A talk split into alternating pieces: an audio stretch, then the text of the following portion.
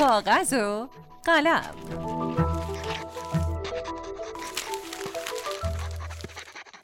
سلام من عطیه سلطانی هستم نویسنده و مدرس دانشگاه و شما شنونده رادیو اصفهان هستیم.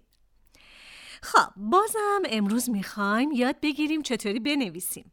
خب جلسه قبل تمرینی که داشتیم این بود که دراز بکشیم کف اتاق. چشمامون رو ببندیم و به صداهایی که میشنویم دقت کنیم توجه کنیم. صداهایی که بیرون اتاق بود صداهای داخل اتاق و صداهایی که توی ذهنمون عبور می‌کرد. و بعدش تلاش کردیم بین این صداها رفت آمد کنیم و بعدم نوشتیمشون. یادتونه؟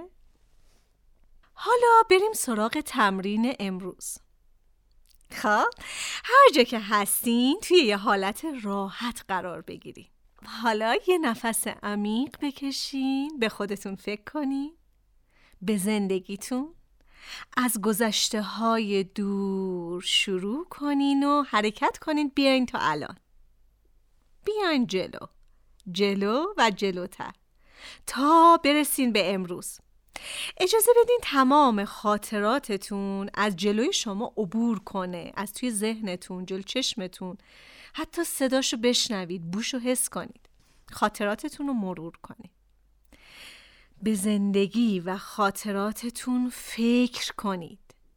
ببینید این وسط چه چیزی نظرتون رو خیلی جلب می‌کنه. توی خاطراتتون کدوم یکی بیشتر داره خودشو نشون میده؟ حالا بریم سراغ کاغذ و قلم. سه تا از احساساتی که تو زندگیتون نظرتون رو به خودش جلب کرده رو بنویسید. مثلا احساس آرامش. وقتی در کنار خانواده بودم و همه خوشحال بودن. یا احساس غم و ناراحتی. وقتی پدرم رو از دست دادم. و احساساتی شبیه اینها.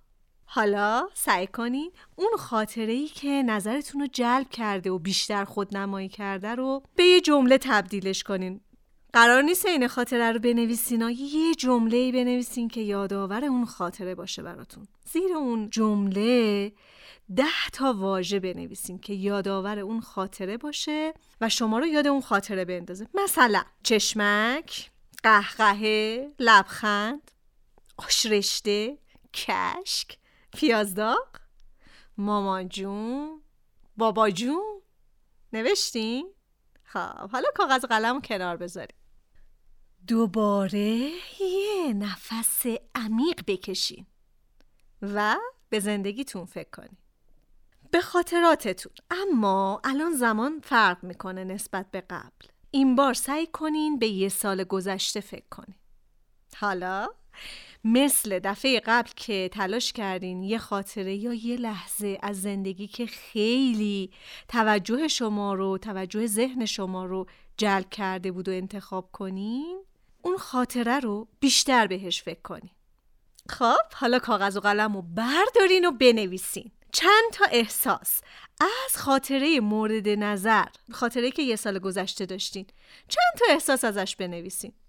حالا یک یا چند تا جمله بنویسین. یه جمله بنویسین که یادآور اون خاطره باشه. اون خاطره رو یاد شما بیندازه. خیلی راحت این جمله رو بنویسین. بر خودتون دارین می دیگه. یا فکر کنید دارید بر خواهرتون حرف می‌زنید بعدش هم میریم سراغ کلمات و سراغ واژه ها مثل دفعه قبل.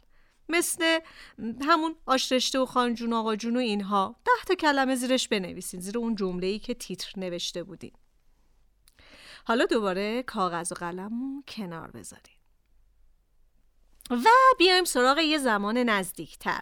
مثلا هفته اخیر و همه مراحلی که تا الان انجام دادیم رو برای هفته که گذشت انجام بدید. مرحله بعدی اینه که ای همین کار رو برای روز گذشته انجام بدیم پس ما تا الان چی کار کردیم؟ اول درباره کل زندگی نوشتیم بعد یک سال گذشته نوشتین بعد هفته گذشته نوشتین و بعدش هم روز گذشته نوشتین یا حتی امروزو.